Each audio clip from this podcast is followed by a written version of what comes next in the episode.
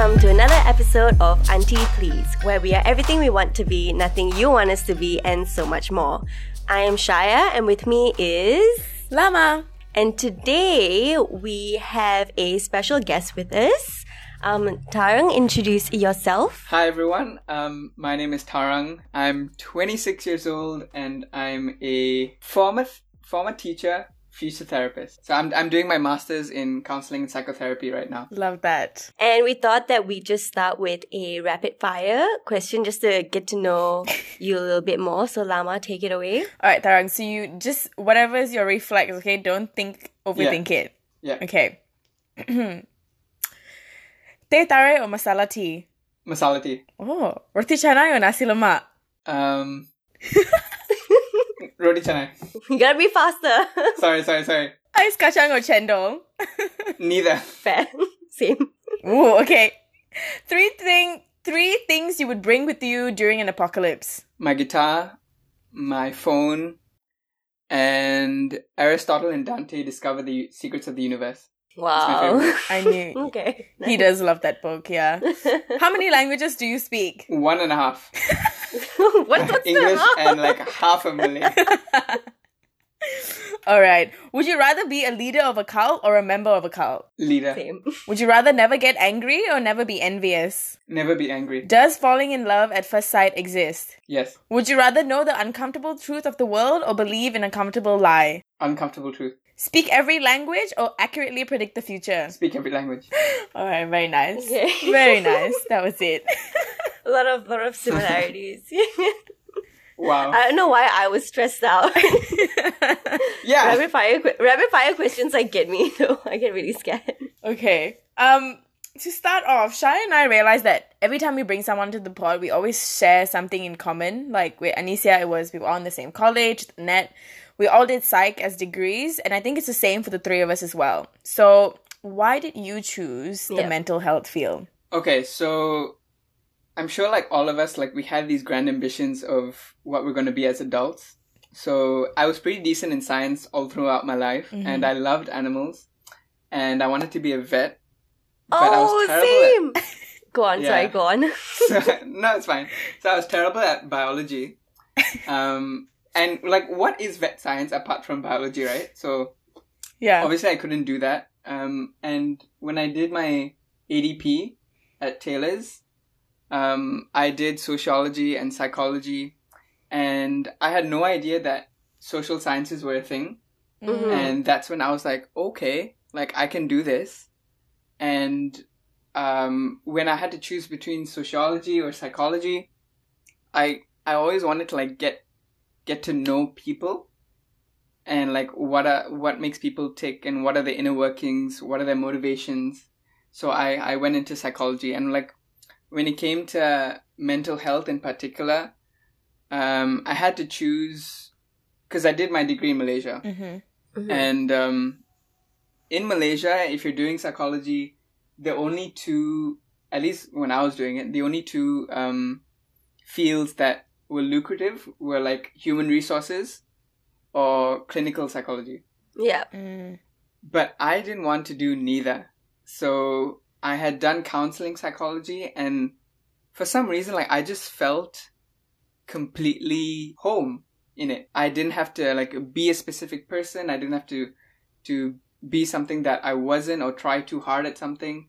Like it just came naturally to me to counsel. That's when I knew like, okay, I think this is the right field for me to like pursue as a career. Nice. Yeah. It's so interesting because like I also wanted to be a vet when I was like a lot younger, and then I realized oh like I'd have to be operating on animals because I loved animals, but like I didn't want to operate on them. I wanted to like work with them Yeah. somehow. Um, but then eventually like I discovered psych and then kind of went down that path. But yeah, oh that's so cool. But then you were also a primary school teacher or preschool teacher. I was a, a preschool teacher Okay, yeah. that taught primary school students in like an enrichment program. Oh. okay. Um, Tell us about that, yeah. So I, s- yeah. So um, I used to work in a school called Julia Gabriel Center. I primarily worked in the early years uh, department. So I worked from children from six months up until three years. Okay. They also had a, a, a preschool, like a full on preschool, like cuties and, and that sort of stuff. And I, I yeah, I taught um, speech and drama there. And then we had like after school classes for children that came from international schools or government schools that, you know, after school they want to learn some drama classes. And so we offered that. Those go up to Oh. 18. And yeah, so I, I, I, I taught those classes as well. Okay. So what was that whole experience Yeah. like, especially being like pretty young yourself at that point in time and also like being male, you know, in a field where you typically wouldn't see as many males. The reason why I joined that school was because my sister in law, she was there uh, before. Mm. And Okay. she knew that I was very dramatic and very extravagant and fab. Um, so she was like, You should come here. This place would be perfect for you. And I don't have any early years background. Uh, before I started working there, I never thought I would enjoy being with children. Like I always found it a little bit awkward, um, especially as as a male, you know. But when I joined, they just do things differently. This is gonna sound like an advertisement for Julia Gabriel Center, but they really do prioritize drama. They're they're less academic. They're more Yeah. um, holistic in that sense. You know, they they build character. Um, they allow the child to express themselves, um, even in a way that may not be socially acceptable. They bring out the best in the child, and they do that through drama, through play, and you can see, even from young, from when I used to teach the six month old babies, like just Mm. getting them to to open up, even at six months.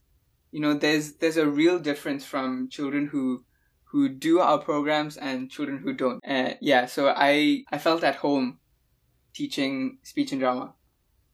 And yeah, as a male, it was tricky because uh, but at the same time it also worked to my advantage because uh, children at that age generally especially in Malaysia never see uh, men who are that affectionate, that open, that Mhm. expressive, especially an Indian male Yeah. with a beard. Uh, not to put, you know, my former school down, but, you know, a lot of the people who enrolled there were like, you know, upper class Chinese or Malay um, children who they they were never really exposed to to Indians apart from those who were their security guards or their gardeners. I've had parents tell their children to call me uncle when I'm not your uncle, I'm your teacher. Teacher, yeah. So that was a little bit difficult because some children were scared that they've never seen, you know, someone like this, someone who looks like me Yeah. connect with them in a way that you know they've never experienced before but some children on the other hand some children are really open to that. You know they see you they're they see you doing all these faces and trying to connect with them and they open up even more. They're like wow who are you? I love you. You know that's what- yeah. They're I like love you're that. amazing. Yeah. Especially because like you don't really see like the arts being like prioritized in any way in like you know early early years or even like in primary or secondary school.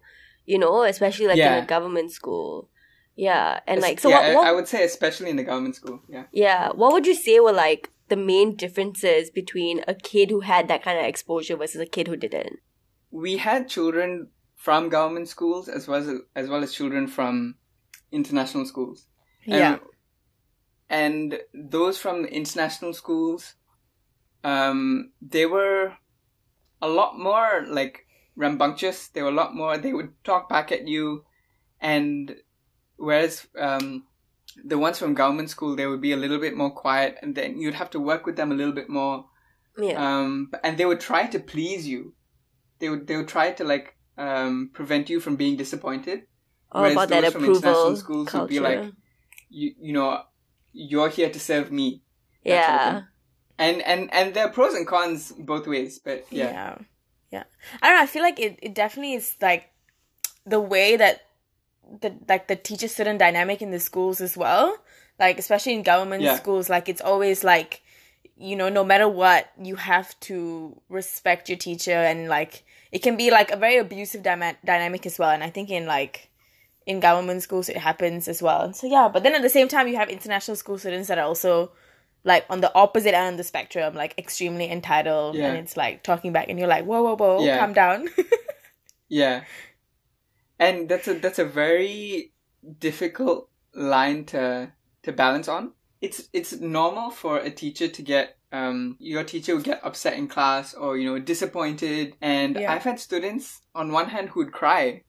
They'd be like, We're really sorry, I can't believe I did that and then I've had students who when I've said that I'm I'm disappointed or that I expected more, they'd be like, That's your fault for caring, you know Okay. to me that was i really wanted to understand where they were coming from why they they thought that way and that's why i want to get into that's primarily the reason why i want to get into family and marriage therapy to work with children and to work with families and to to build Mhm, those mhm. connections and build those bonds because like i've seen it firsthand how children they feel like there's so much pressure on them that when a teacher or you know an authority figure expects something from them and they don't perform they just lash out that's when i i, I really feel like i want to yeah. Yeah. to hold them and to let them know that it's okay you know you don't have to be all these things that like, oh my god, when you said that, like holding that space for them, I was like, I wish I had that as a kid because I was definitely one of those kids that like you you feel this like gigantic like weight of disappointment when you don't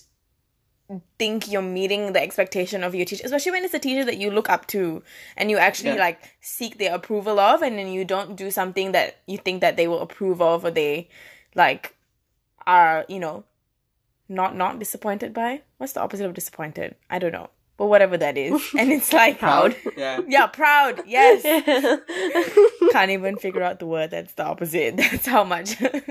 But yeah it's like you know and yeah it, it definitely takes me back to like my childhood. And a lot of the times where i, I would feel like i was disappointing someone instead of like ha- being able to have that conversation and you know work through that disappointment and understand why like i would just lash out because i'm like i don't know where to place these emotions. So exactly. I might as well just let you know? Yeah how interesting i guess partly the reason why i am able to see that in children and to, to, to want to hold that space for them is because I was able to, to have that space. I have, I'm the youngest in my family. I have three elder brothers. The eldest is a doctor. The second eldest is an engineer. And the third is a lecturer who got his master's and he was 21 years old.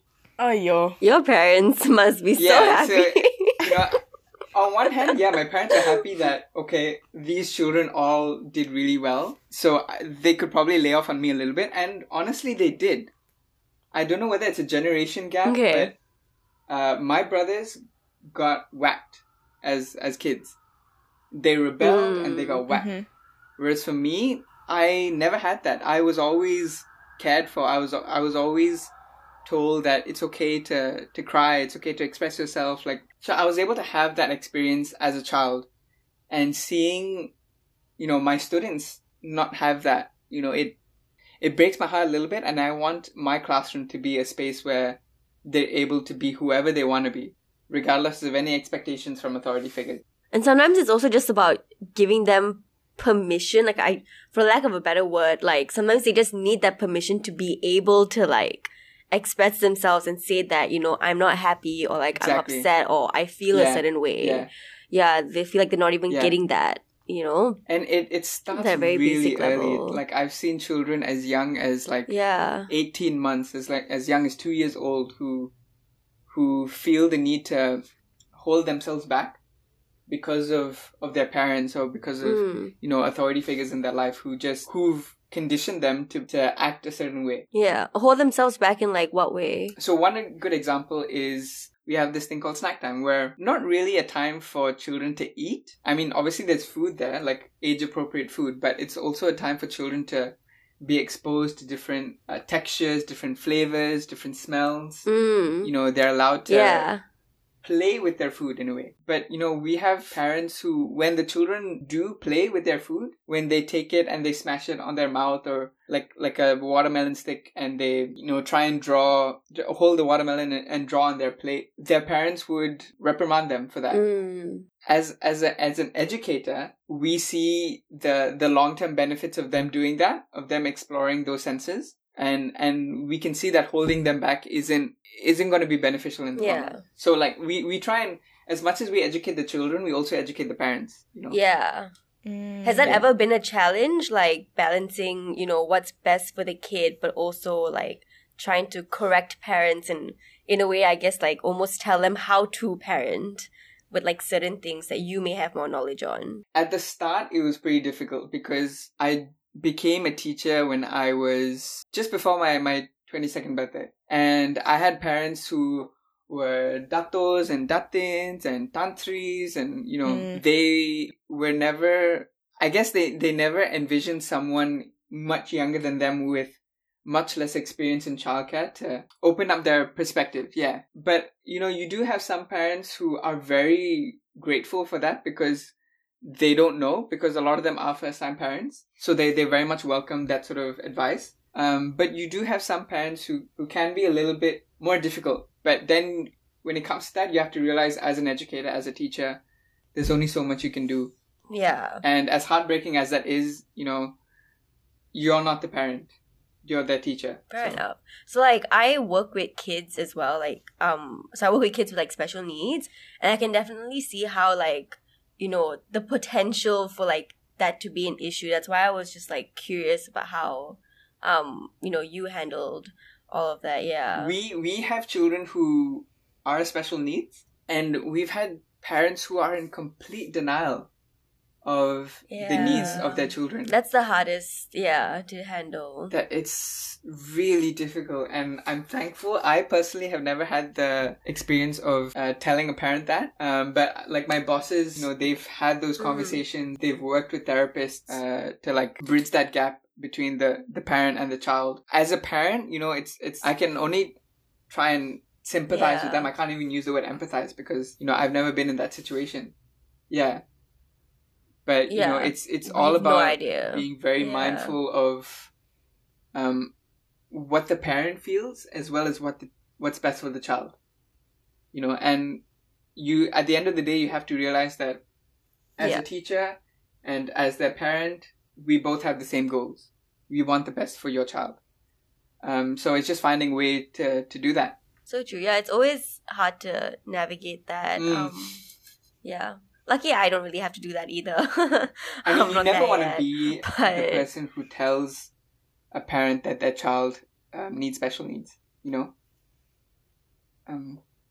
Yeah, it's Yeah. to- because all all parents they they think that oh their child is the best that that you know and that goes back to the expectations of parents put on, Yeah. on their children you know so to try and, and get them to unlearn all that is is is very difficult Oh, well, I guess like, you know, we just like do the best we can. Yeah. And it's about finding that like balance of like what's best for the kid but also how to like communicate with the parent to get them to you know also listen and be more open.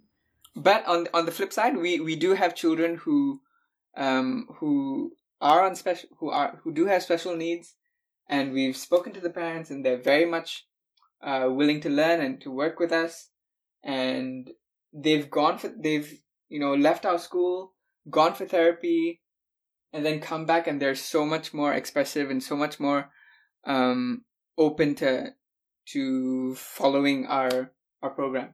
Exactly. And I think like in Malaysia it's also just like the whole idea of seeing a counselor or going to therapy is just like it, it's something new that people are adjusting to. And I think people have always gone and seen therapists, counselors, psychologists, but it's about being like open about it and like being very comfortable and like Mm. normalizing that whole conversation. Like even when I was at work recently, like my colleagues will like it's like everyone's like, oh yeah, you should see a counselor. Counselors are great, and I was like, yeah, everyone should, you know, like therapy is great. Like we should all go to therapy. And then everyone's like, oh, not not a therapist though, like a counselor. I'm like, babe, they're all the same, you know, like all the same little big umbrella. And this yeah, is it's in in Melbourne. Melbourne. It's in Melbourne.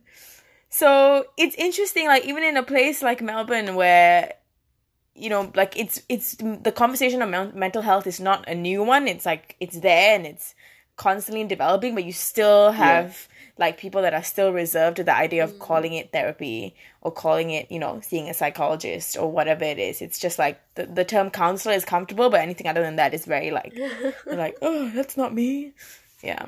You know, as much as as adults feel that stigma, you know, imagine when they're parents. Oh, you know, yeah. And their child needs to go for for therapy, they would feel even more so reluctant. Yeah, that's very true. People need to realize that it's not that your child is deficient in any way. It's not that your child is is doing poorly. It's just that your child has different needs, special needs. You know, we're all there to achieve the same goal. We all want to help your child. It's just a matter of whether you want to accept that help or not. Yeah, and it's very doable. Like it's it's possible to like get that help and like you know have it make a difference Well, to an extent. it I does. guess. It is expensive. Yeah. Yeah, You yeah. know, that's th- another there thing. does- Yeah. Now you tell. Yeah. You speak on it. When it comes to the private sector, it is it can be Mm. very expensive. Yeah. to get a shadow teacher um, to come in and work individually with your child while they're in school, you know, it's a very, very expensive thing Yeah. that only the 1%, honestly, the 1% can Yeah. afford this. Yeah. And it's it's really, really sad. What I think is very honorable, very fulfilling work. Um, but and and you do need to pay these people really well because they're doing really hard work. You know, um, it's sad how expensive it is in the private sector.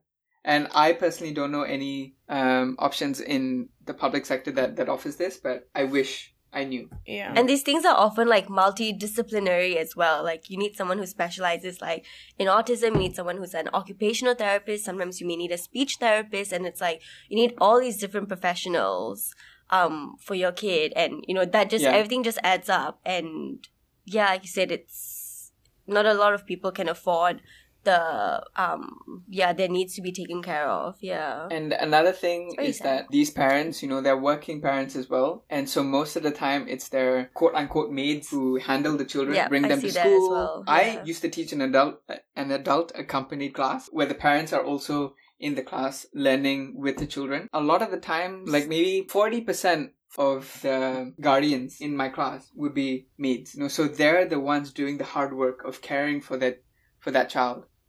Children who aren't even their own blood. You know, that they're being paid to do this. Yeah. So I just want to shout out to the maids out there because they they they're so so great. They're they're always the most cooperative and really kind and Yeah. really and they don't get enough recognition for it. Yeah, I agree. I feel like I definitely do see that as well. And yeah, it's true. Like it's a it's a tough job. It's tough. Like yeah, you're being paid for it, but it's also like very hard and it can be very draining. So yeah. I'm actually like looking like tearing up just like thinking about it and like imagining. Shout yeah. out to the akkas, man. Backbone Yeah. of the families. Yeah, Exactly. Yeah. literally. um Ah. yeah, Shaya, you go. I see your mouth opening. you saw me like take a breath of air. um Is everyone okay? No, no, like no, no, yeah. We just want to like move on to like the next, I guess, like the next segment of like of like the next topic, I guess. Um, talking about like you know mental health and like sexuality and stuff like that. Um, Lama, you can ask the next question. Just a trigger warning before we go into the next section, guys. We are going to be having conversations about biphobia, homophobia, um, violence. So just listen at your own caution, and if you need to stop, feel free to stop. Um, okay, we'll start. I guess we'll start with a little bit of an intersection. So, being like someone that is queer, did you observe any differences in like reactions, comments, the way you were treated um, in Malaysia versus in Australia? Like, are there any differences? And yeah, what are they like? yes, I am queer. I'm, you know, bisexual. I am a little bit femme here and there. You know, I feel like superficially, it's a lot easier to be to be queer in Australia. Like when you see a person dressing dif- or presenting themselves differently from their assigned gender. It's a lot easier to like you see someone on the street who might be non-binary or you know gender non-conforming or trans. A lot of the times people would not even you know look at them or or you know make any thoughts about it. Whereas in Malaysia, personally, I felt really scared because I've heard so many stories of transgender women getting murdered in Malaysia. And Yeah. I am as as a person who calls Malaysia my home I feel very disappointed and betrayed that a country that I would call home would do these things to their own citizens. So what would they do to someone like me who isn't a citizen? I've been in Malaysia for 24 years. I'm a permanent resident there. What would they do to me? You know so I've had so much of fear about um wearing makeup wearing a wig wearing a dress in public i uh, it's it's completely different. However,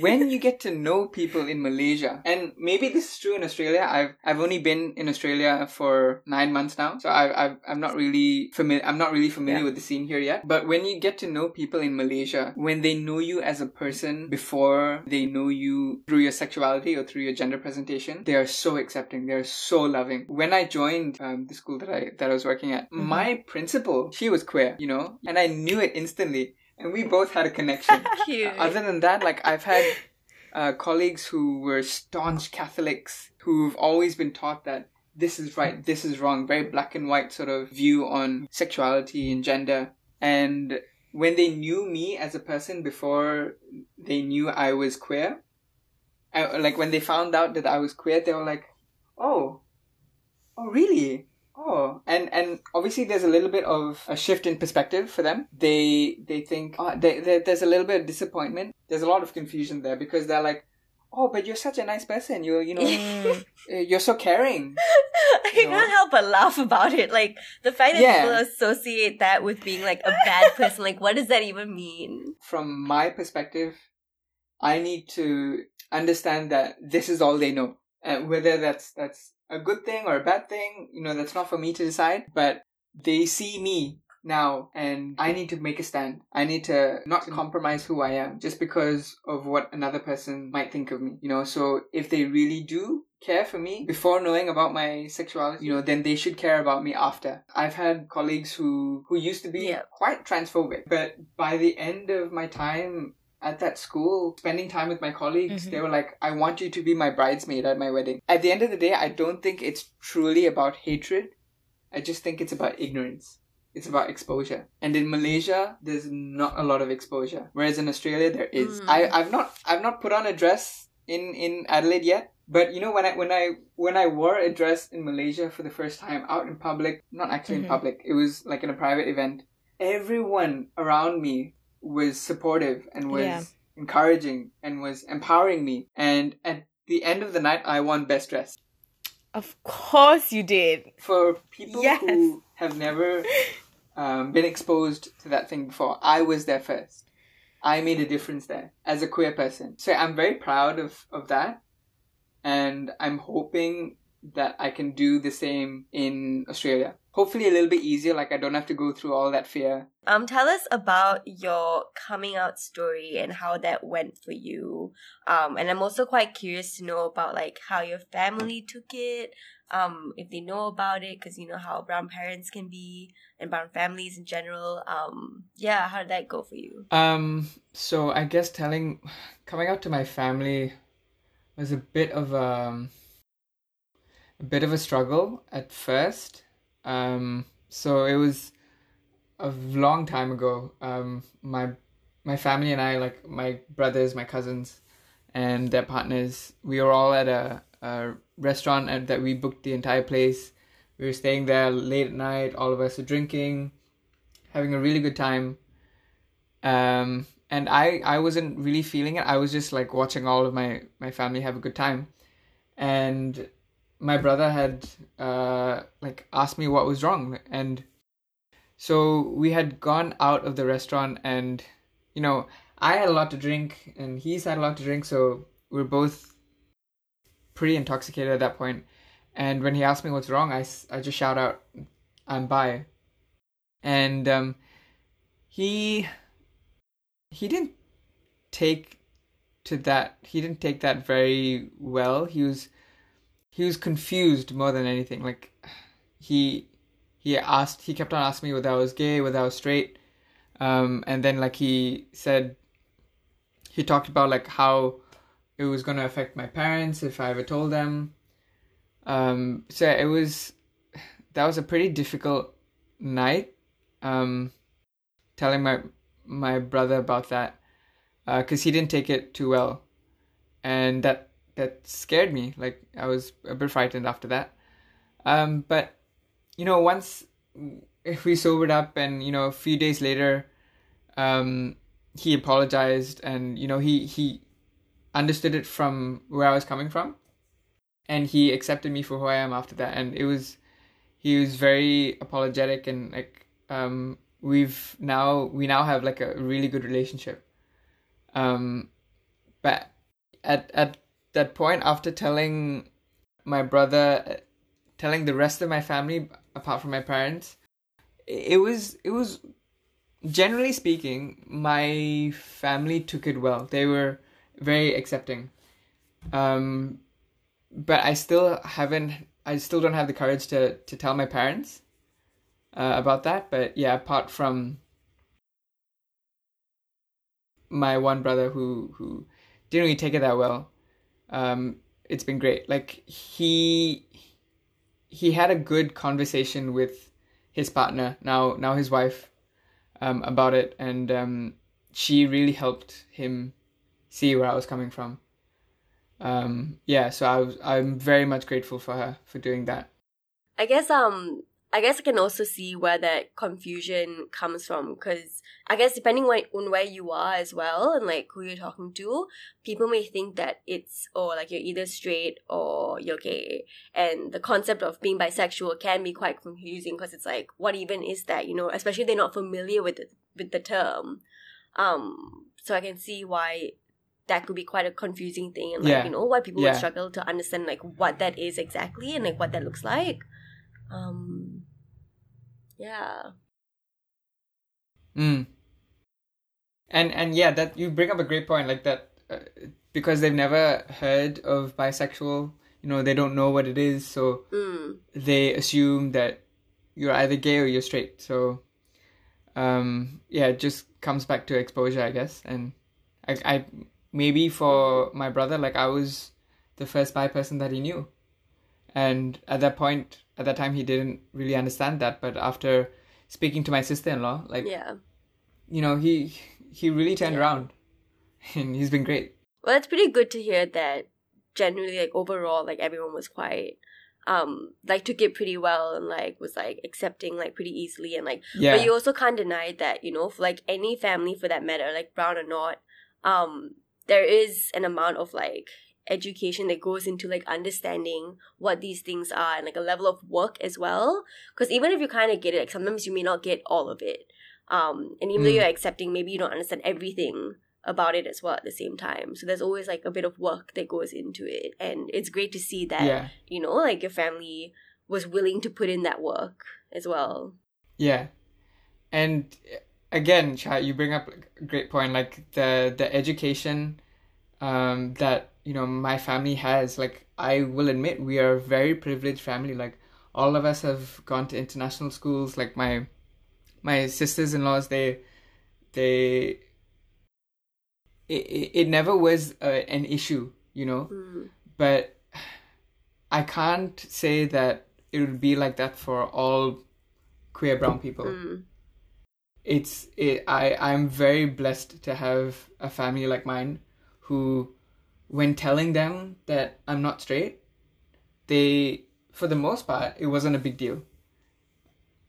So, but I, for other families, it, it's, it can be so much more um, traumatizing, so much more difficult. Yeah. So, yeah. And that makes, and it's insane how big of a difference that makes for you, you know, in your mental health and like your well being and, you yeah. know, and this is your family, yeah. right? Like you, you want to be able to talk to them about these things and like come to them with these things um and my question is um do you feel that you know your siblings and like you know your sister-in-laws knowing is enough for you or do you feel like you know you would like definitely need your parents to know at some point? Like, how do you like feel about that? Yeah. This is a question that is different for every queer person. And Mm. what I'm going to say, you know, bears no judgment upon any other queer person who feels differently. They have completely different experiences to me, completely different relationships to the parents compared to me. But personally, I would want my parents to know because that's the relationship I have with them, especially my mom, because I feel like no matter what, she's always, she's always shown unconditional love towards me. And I've had these sort of conversations with my parents before. You know, I have a cousin who is openly gay. You know, I've had conversations with them like, oh, what if I was like my cousin? when I had that conversation with them the first time, they were like, yeah, we'd be disappointed. And you know, it goes back again to the expectation of Yeah. uh, oh, parents that have with children. Yeah. You don't want to disappoint them. But I will say, my dad, who grew up in a very religious household, you know, who has Christianity as one of the main pillars in his life. Um, there was a time when my church, uh, who, which are, uh, they're kind of, you know, a little bit more progressive than your Orthodox church, okay? Um, Mhm. they had a series of sermons about love. One week they had a sermon that was about loving the LGBTQ community. As a closeted queer person in Malaysia, hearing that my church was going to speak about this, I was like, fuck yes. And low key, Yeah. some of the other church members were like, Tarang, you should come. You know, they kind of knew about it. Um, you really enjoyed this Cheeky. yeah.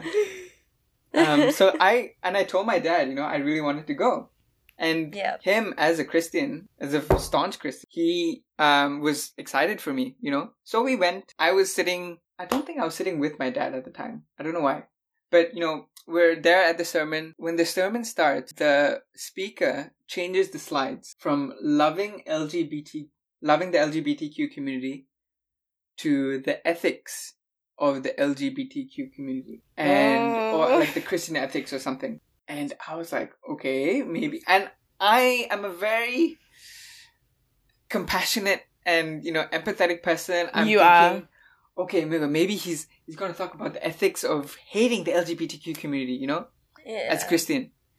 I was still very excited, but the more he kept on speaking, it was just hate speech after hate speech after hate speech. And it's one thing hearing that from a guest speaker in your church. It's another thing seeing the people around you who you considered friends, who you have some sort of rapport with, they're nodding, they're yeah. agreeing. And my mm. heart was breaking. You know, I could not be in that space. I told, I texted my dad. I'm like, I can't be here. I'm gonna wait in the car. Let me know when you're done. So I, I leave the sermon.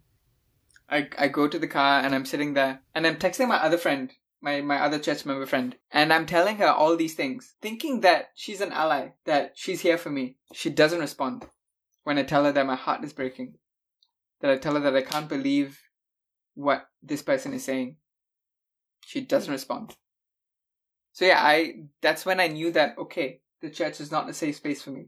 This church is not a safe space for me. Wow, that's freaking intense. We're gonna pause here today, guys. This episode does continue next week, so tune in for that. You can follow us at Auntie Please on Instagram to stay in touch. Natasha J Lama is my handle. At Shia5 is Shia's, and Tarang's details will be in the show notes. But this episode will continue next week, so stay tuned to see how this story goes because I promise you Larong's dad does a very, very lovely thing. See you guys then. Bye!